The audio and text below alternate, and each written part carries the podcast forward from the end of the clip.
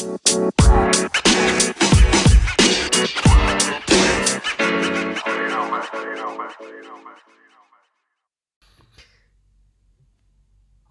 guys, kali ini kita balik lagi dengan cerita-cerita yang terbaru. Kalau selama ini kita ngobrolin soal cinta-cinta, kali ini kita ngomongin soal bisnis, karir, dan dunia freelance gitu kan. Nah hari ini ada teman gua. Jadi yang menarik dari dari podcast kita adalah gini. Kalau podcast lain ya gue bukan maksudnya compare gitu, cuma maksudnya banyak kan cerita-cerita orang-orang yang udah sukses, yang udah gede banget bisnisnya kan. Tapi buat gua kadang-kadang orang-orang yang misalkan baru mulai bisnis atau enggak bisnisnya masih belum stabil itu juga punya banyak hal yang bisa diceritain sebenarnya. Nah hari ini gue punya temen, boleh gak kenalin diri sebentar apa sih yang lu kerjain, nama lu siapa gitu kan? Boleh. Nama gue David Limenta, gue dipanggil sama WE dan teman-teman gue itu DL. Uh, gue itu sekarang berbisnis makanan Hmm. dan makanan ringan lah. Jadi gue memproduksi makanan sendiri dan coklat sendiri. Gitu. Namanya? Namanya Melts. Namanya Melts. Jadinya coklat, jadi coklat uh, bisa jam, ada cookies juga kan, ada macam-macam juga gitu kan. Ada cookies. Jadi sebenarnya gue punya production sendiri Mhm. tentang uh, production makanan ringan lah sebenarnya bisa dibilang coklat, snacks, gitu. Oke. Nah, sekarang ini Melts udah berapa lama sih? Kalau mau di trace back sebenarnya tiga tahun lalu gue udah mulai melts, cuman kecil-kecilan banget. Hmm. Terus sempat vakum tiga tahun, gue itu baru mulai fokusin melts lagi di sekitar empat bulan lalu Desember. Oh, Oke, berarti udah empat bulan inilah ya, udah empat bulan, terus udah Ya, gitu baru lagi empat bulanan lah. baru Nah. empat bulanan terus ditambah corona lagi sekarang. Ditambah corona, baru mau Baru mau grow. corona. Asal memang corona. Iya. Kalau misalkan gini karena gue juga ngerti lah rasanya mulai start bisnis tuh nggak gampang gitu. Pasti teman-teman yang lainnya juga yang lagi bikin bisnis pasti bisa relate banget sama cerita ini karena bikin bisnis tuh nggak segampang yang orang-orang tuh di YouTube tuh cerita sebenarnya, bener gak? Di YouTube tuh cerita karena kayaknya tuh bikin bisnis tuh cuma segampang ini, bikin Instagram, post fotonya, jualan. Iya, bener. Sebenarnya kayak YouTube gitu. khususnya khususnya kalau lu produk gitu kan kalau gua kan memang selama ini jualannya jasa gitu kan kalau produk se segampang yang dikata-katakan sama orang-orang di YouTube di Instagram nggak bikin Instagram ganti bio-nya posting barangnya jualan segampang itu kah enggak. Ekspektasi lu kan dihancurkan sehancur-hancurnya. karena kenapa nih kira-kira nih empat bulan Semua ini yang lu pikirkan di awal rata-rata 90% tidak terjadi. emang yang lu pikirin di awal tuh apa sih sebenarnya yang lu expect terjadi dari Melts pertama kali lu buka Oke, jadi sebenarnya dulu itu kan ini kan jadi ini kan sebenarnya perusahaan keluarga, Heeh. ya kan, snack ini. Eh, gue itu baru eh, karena mungkin karena kondisi ekonomi mengharuskan gue itu untuk eh, shutdown pabrik lah bisa dibilang. Mm. shutdown pabrik tapi gue itu ya gue nggak menyerah gue pikir ya udahlah gue pikir gue mesti gue kalau bisa bikin create produk baru yang bisa gue selamatin nih buat pabrik Aha. akhirnya gue pikir gue bilang gue keluar dari pabrik gue jalanin usaha sendiri ngambil barang dari pabrik. Gue pikir ah gue itu enak ambil barang dari pabrik tinggal jual. Gue kira gampang jualan itu karena gue lihat orang lain jualan gampang. Ternyata pas gue coba bikin gue coba jualin bisa nggak laku sama sekali loh. Sehari ada nggak laku gitu? Bukan sehari kadang-kadang seminggu nggak ada satu pun. Gila ya. Padahal udah taruh iklan, udah macam-macam juga kan? Gue udah dengerin semua saran teman-teman gue dan gue lakuin sekitar 80 persennya lah Iya kan? gue juga Iya, ngerti maksudnya jadi- kayak banyak orang tuh kan Jadi- kayak di online cuma bilang kayak masukin ini kalau misalkan nggak laku pasang iklan pasti jalan. Nggak. Enggak kan ya? gue baru tahu sadar satu hal money is not everything itu cukup parah Nah, jadi yang lu pelajarin apa sih selama 4 bulan ini? Karena kan ada kesalahan, kesa bukan kesalahan lah, mungkin ada hal-hal yang terjadi dan lu ngerasa kayak wah Hmm. ini ternyata ini apa ya? a big lesson banget lah gitu. gue belajar sebenarnya gue lebih belajar ke kesalahannya sih empat bulan ini Heeh. justru hal yang valuable yang valuable di empat bulan ini bukan keberhasilan gue tapi kegagalan gue sama kesalahan gue Aha. menurut gue di masa-masa gue buka bisnis Hmm. dan teman-teman yang lainnya yang baru bu- buat bisnis dari awal itu masa-masa bukan masa-masa kita paling berjaya malah ini jadi masa-masa kita paling ngerasa wah kita tuh banyak banget masalahnya kayak kita banyak masalahnya cuy cuy pokoknya expose deh masalah-masalah lu dah Aha. Kira-kira kayak apa aja sih bentukannya? Kalau misalkan gua sih banyak juga. Sebenarnya gue juga banyak banget salahnya. Gue baru sadar sekarang kayak iya dulu gue pas buka online onlinean ngaco di sini ya ngaco di sini. Setelah gua tutup semua kayak iya ya sayang. Coba dulu gua kayak gini. Sayang coba dulu gua kayak gini. Baru sadar itu sekarang. Kalau misalkan di lu empat bulan ini yang paling berharga gitu lessonnya apa sih? yang paling berharga sebenarnya lebih ke arah gua harus punya balance antara dengerin orang Aha. atau gua percaya sama diriku sendiri Oke. itu susah sampai detik ini gua masih belum begitu dapat temponya Mhm. Contohnya kayak apa soalnya sih? gini lu kan harus dengar kritik orang Iya, ya nggak Iya, tentang produk lu feedback lah. tapi setiap setiap lu dengar kritik orang lu ubah-ubah terus produk lu ngikutin satu orang itu Hmm. terus lama-lama produk lu akan kehilangan identitinya Heeh. Lama-lama ngikutin satu orang ini maunya apa terus tiba-tiba orang kedua bilang sukanya ini orang ketiga sukanya yang ini Hmm. lama-lama sesuatu idealisme atau sesuatu konsep yang lu mau create ketika lu terlalu banyak dengan orang-orang kayak lu harus bakar duit gua mesti mesti yang lakuin ini mesti yang lakuin itu kayaknya seakan-akan kok orangnya tuh pinter banget ngajarin gue Iya, padahal memang. lakuinnya nggak gampang Iya. ngajarin gampang ternyata lakuinnya setengah mati Konsultan tuh gitu kira memang. ngajarin itu susah Konsultan tuh memang begitu semuanya. gitu ya Iya kan, karena gue juga consult orang di masalah kepribadian gitu kan. Gue selalu ngomong kayak, Oke. lakukan ini gampang, lakukan ini, lakukan ini. Lakuinnya gue tahu susah, ngomongnya mah gampang. ngomongnya gampang Ngomongnya gampang Lakuinnya susah, bener. lakuinnya susah. Kayak misalkan eh, beberapa kan datang juga kayak, oh gue mesti gimana ya cara jualan ya? Ya lu gini aja, lu gini aja, lu gini aja. Kayak misalkan nih gue sekarang, gue bikin sesuatu yang baru juga, udah ikutin semua orang, persis, nggak ada beda-bedanya, nggak jalan juga tuh, sama-sama aja. exactly Nah itu sih, exactly bener nah itu yang jadi eh, kalau lu belajar tuh kira-kira selama empat bulan ini, kan ini prosesnya juga nggak susah gitu, eh nggak gampang gitu kan. Gue pribadi untuk jalanin Yes. semuanya juga susah banget gitu dan hari-hari ini gue sadar eh, saat gue mulai yang baru ini udah udah cukup lama nih udah hampir setengah tahun dan belum berhasil banyak Oke. banget. Tapi sebenarnya kalau ditanya ya gue belajar banyak gak sih dari enam bulan ini? Gue belajar lebih banyak dibandingkan gue empat tahun waktu gue berjaya-jaya waktu uang tuh masuk kayak air gitu kan. Sekarang uang seret Exactly. banget seret banget. Cuman belajar banyak gak gue belajar jauh lebih banyak gitu sekarang gitu. Iya. gitu kan. Nah kalau misalkan kayak gini sekarang kondisi yang melt kayak apa sih sekarang memangnya? Kalau per sekarang ya, untuk per sekarang sih gue bisa bilang finally setelah tiga bulan eh, penjualannya Melts itu udah bisa nutupin eh, regular cost gue. Heeh. Jadi biaya-biaya gaji, biaya-biaya untuk operasional Mhm. itu udah ke cover. heeh. Masalahnya untuk secara bisnis, kalau lu cuma ke cover doang, berarti lu nggak nol dong, nggak dapet apa-apa, nggak bisa Iya. grow. Heeh. Gitu. Jadi per bulan ini, sebenarnya bulan 4 itu itu planning Melts untuk grow dan dapat profit supaya profitnya bisa dipakai untuk develop atau mungkin kembangin usaha gua. Cuman ternyata kena corona seperti ini kan jadinya ke pending deh semuanya. Jadi tetap harus mode survival lagi. tapi di enjoy aja lah ya Iya, mode survival. Tipis-tipis nggak survive. Karena kan eh, kalau misalkan dengar cerita lu kan sebenarnya kalau misalkan dulu-dulu kan kayaknya ada hal-hal tuh yang kayak lu lakukan dan itu bikin lu tuh sebenarnya agak susah untuk even survive hidup sendiri aja tuh lu akhirnya untuk masukin bisnis aja pakai duit sendiri lagi gitu kan. Oh iya. Nah itu kan juga pelajaran besar dan buat gue kalau gue denger itu buat gue itu sesuatu yang sangat-sangat gila banget gitu sebenarnya. Hmm. Ya, di pertama memang sih gue itu all in.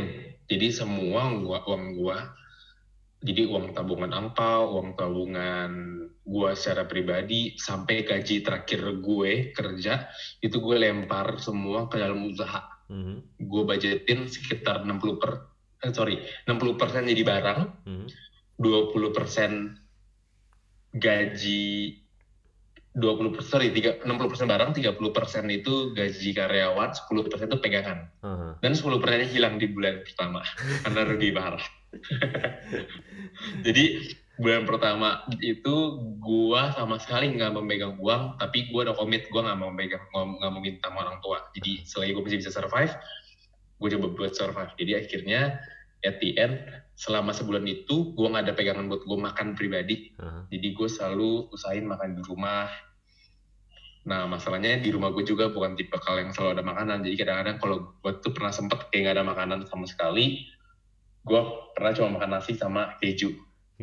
Siapa keju? ya mewah sih keju Lumayan. cuma keju slice. Kayak karena nggak ada makanan gue nggak ada pilihan. Udah gue lapar. Yang penting gue pikir yang penting gue kenyang dulu. Besok bisa kerja lagi.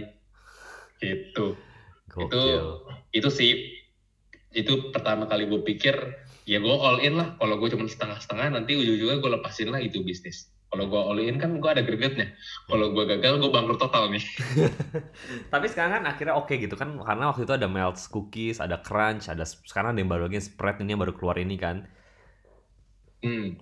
jadi setelah bulan bulan pertama salah tuh gue cuma taunya cost doang. Nah, minus minus minus gara-gara operasional gara-gara gara-gara biaya-biaya nah bulan kedua itu kan gue nggak perlu beli bahan lagi jadi barang gue udah mulai keluar mulai cair jadi duit oke.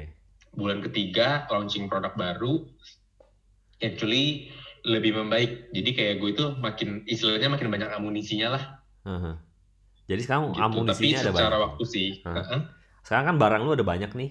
Ya kan produknya ada banyak, tinggal dikeluar-keluarin doang dong sebetulnya dong.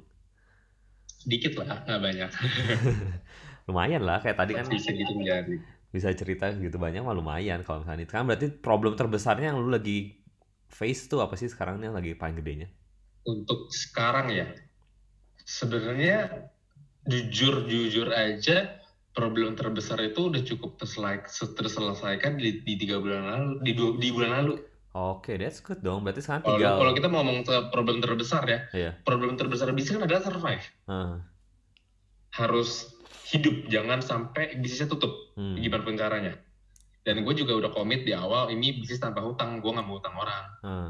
jadi eh, pokoknya ada barang bisa ada ide lah buat jualan ya kan itu kan moto kita Iya, kalau kita kita punya Barang motonya ada kita ide. punya barang baru kita mikirin jualannya besok gimana. iya Gue juga nggak ngerti. mikirin Jadi kalau Iya, teman-teman yang dengerin kira-kira ini ide yang bagus atau enggak, teman-teman boleh komen lah. Gue juga nggak tahu ini ide bagus atau enggak. Cuman yang kita percaya, kita punya barangnya, kita tahu cara jualannya. Kalau nggak ada Yes, barang, benar. kalau nggak ada barangnya, lu juga nggak tahu apa yang mau jual gitu sebenarnya. Lah barangnya kagak Iya. ada. daripada brainstorm brainstorm bikin dulu brainstorm brainstorm bik- pikir dulu. nanti juga tahu jualannya gimana Akhirnya kan kebanyakan brainstorm akhirnya nggak jalan. Akhirnya lu buang-buang waktu meeting. bener bawa waktu meeting Iya kan? Nah, eh, karena gue ngeliat lu juga berubah banyak. Misalkan gini, setelah lu eh, buka bisnis kan lu jadi belajar banyak. Yang gue tahu lu jadi dengerin podcast mulu, nyalain YouTube-YouTube yang belajaran, dan gak pernah dengerin lagu. yes Nah, benar itu kenapa sih tiba-tiba punya pola pikir yang berubah kayak gitu? paling sebenarnya ini seru sih jadi eh, well gue itu dulu itu pas gue kerja itu gue masuk dalam zona nyaman Heeh. gue di dalam zona di mana gue itu nggak harus belajar terlalu banyak gue itu banyak diajarin gue itu banyak semuanya sudah terprovide heeh. kayak spoiled kids gitu Aha. even dalam pekerjaan loh kita bisa spoiled juga Iya. ya kan Heeh. sampailah gue merasa dengan PD-nya gue ngerasa alah gampang lah usaha di YouTube bilangnya gampang usaha tinggal bikin Instagram tinggal ads bayar endorser bayar bayar iklan langsung dapat duit miliaran. Kagak ada yang berhasil kayak begitu mana aduh selama gua mulai di bulan pertama gue baru sadar seberapa pentingnya nggak gue baru sadar seberapa bodohnya gue Hmm. gue banyak nggak tahu dan gue banyak eh, berasa lapar akan ilmu nah di Hmm. situ baru gue mulai tuh dengar podcast salah satunya podcast lu Will yang gue dengerin Podcast kita kan gak ada ngomongin bisnis, podcast kita cuma ngomongin cerita. exactly tapi in some way kadang-kadang cerita lu itu men-trigger wisdom dan Hmm. menurut gue sebagai businessman kita nggak boleh cuma smart secara IQ dan otak kita Hmm. juga harus mempunyai wisdom Hmm, wisdom itu sebenarnya kan lebih ke arah hikmat ya Iya. Gua cukup terberkati lah dengar-dengar podcast lu yang Aha. sama teman-teman yang lain menurut gue itu cukup sesuatu yang bisa menambahkan hikmat buat gua dalam berpikir dan dalam bertindak Mhm. karena menurut gue itu cerita-cerita positif yang itu dari kegagalan orang juga kan Kegagalan-kegagalan orang. dari kegagalan dari kegagalan orang di situ kita bisa dapetin jawaban gitu nah Hmm. itu itu gue sangat-sangat terberkati sih Hmm, jadi kegagalan Dan orang juga Hah? kalau bisa eh, kenapa Nggak, nggak apa-apa. Lu tadi mau apa? Eh, ini maksud gue adalah gini gue belajar banyak kita akan jauh lebih banyak belajar kalau kita ngelihat kegagalan Hmm, kenapa Wow. gitu tuh? Kenapa nah gitu? di YouTube itu terlalu banyak ngedengerin tentang keberhasilan doang tanpa Ah, tahu oke. aslinya kayak gimana Ya, be- bener sih. dan gue suka eh, channel lu karena lu nggak mengorek sesuatu yang manis tapi sesuatu yang real gitu Wih, jadi hari ini kalau lu nanya-nanya gue gue bakal kasih tau yang real aja Yang realnya adalah sekarang Melts ya masih belum sebesar itu juga. sama sekali belum besar masih struggling tapi getting better Oke, that's good. That's a good story gitu sebenarnya karena buat gua uh, cerita-cerita sukses itu inspiratif, pasti inspiratif lah. Cuman connect atau enggak sama kita buat gua sih nggak pernah ada satu cerita uh, apa namanya? Cerita orang sukses satupun tuh nggak ada yang pernah connect sama hidup gua sampai hari ini. Hmm. Karena simple gua nggak nyambung sama apa yang mereka lagi ngomongin gitu. Mereka sukses, ya udah lu sukses. Lu ceritain maksudnya caranya begini, caranya begini, caranya begini. Ya udah, terus gua nggak gua nggak ngerti lu tuh dulu kayak gimana. Misalnya gini nih. Gua sekarang lagi mencoba belajar soal gedein Instagram organically. Kalau misalkan lu pakai ads saja ya lebih gampang karena lu bisa push ke mana-mana. Cuman kalau lu gedein organically, lu nggak ngerti. Cuma gue pengen tahu orang tuh pas gedein dari nol, itu tuh kayak apa sih mulainya? Gue nggak ngerti gitu sampai sekarang kayak kenapa gue nggak bisa-bisa sih? Karena gue ikutin semua cara-cara orang sukses, kenapa gue nggak bisa? Nah itu tuh yang perlu di kita korek-korek kita perlu cerita juga kita perlu ngobrol sama orang ya karena sebenarnya orang-orang sukses itu pun pasti punya banyak kegagalan-kegagalan yang mungkin nggak mau diceritain aja atau belum bisa diceritain saat ini gitu kan Cuma, kalau misalkan dari lu deng dari gue denger lu ngomong kayak gitu buat gue kayak itu sangat memberkati sih maksudnya untuk kita tuh sama-sama jalan meskipun susah teman-teman juga yang lagi dengerin ini mungkin yang lagi dengerin lagi entah itu bikin bisnis entah itu lagi kerja lagi kuliah lagi sekolah mungkin yang dengerin dan lagi ngalamin struggle yang sama sebenarnya ya it's okay untuk struggle itu bagian dari hidup gitu kan dan lu belajar Yes. lebih banyak waktu lu lagi struggle gitu kan. Nah, jadinya kira-kira gitu sih podcast hari ini. Jadi untuk kesimpulannya kira-kira lu mau ngomong apa sih buat orang-orang gitu yang lagi bisnis kah, yang lagi yang lagi struggling gitu maksudnya. Eh, buat pesan buat eh, pendengarnya WE menurut gue sih eh, ketika lo lagi di masa-masa season orang kan beda-beda ya tapi buat gue ketika kita lagi ngejalanin bisnis eh, enjoy the season aja Enjoy the season aja. soalnya semuanya sama-sama mahal keberhasilan sama kegagalan itu mahal Heeh. gue nggak gue nggak gue nggak belum pernah ngalamin tuh keberhasilan tanpa kegagalan Hmm. tapi setahu gue kalau mau berhasil harus ngalamin gagal kan itu hidup roda Hmm. hidup naik turun naik turun Hmm. nggak ada yang eh, grafiknya naik terus jadi buat gue gagal atau berhasil nyaman atau nggak nyaman di enjoy aja ini Iya. kan hidup That's jadi true. Worth living Iya, gitu keren. Kayak mis kecuali lu misalkan lu pro gamer yang tiba-tiba lu menang World Cup dapat 3 juta US dollar ya itu mungkin lu kondisinya berbeda kali. kondisinya kayaknya mental lu juga nggak kuat ya. Iya, itu maksud gua. Kayaknya mental mental, gue nggak kuat sih mentalnya kayak nggak kuat tiba-tiba lu kayak, eh 3 juta US dollar di tangan gua nih sekarang nih, gua mesti ngapain? Mungkin lu habisin buat party kali gua rasa. mungkin mungkin mungkin atau kasih mama lu Ya, bisa jadi. terus mama bisa- lu habisin buat beli setengahnya gila gila. gitu Palingan gitu untuk kita obrolan hari ini. Jadi gue berharap sih teman-teman yang denger juga bisa terinspirasi juga, terkonek juga sama kita bahwa ya kita sama-sama struggle bareng, kita sama-sama jalan bareng. Gua yang lagi sharing cerita ini pun bukan gua bukan orang berhasil juga, gue juga orang yang sama-sama lagi berjalan bersama, menikmati prosesnya. Dan kita akan ketemu lagi di episode berikutnya dengan cerita-cerita kegagalan lainnya. Bisa juga kita ngomongin teknis bisnis, sangat-sangat mungkin. Yes. tapi mostly adalah cerita nama nama podcast aja Everyone's Little Story. Artinya kalau kemarin-kemarin cerita cinta, hari ini kita mau ngeliat gimana sih orang tuh belajar dari kegagalan di bisnis. Nah, itu yang akan Yeah. kita bahas di beberapa episode-episode berikutnya. Nah, semoga teman-teman terhibur, terberkati juga, termotivasi, dan kita ketemu lagi di episode berikutnya. Oke? Thank you juga buat lu udah kita udah ngobrol-ngobrol juga. Thank you juga dan ya, see you on the next episode. Yes, see you. Dah.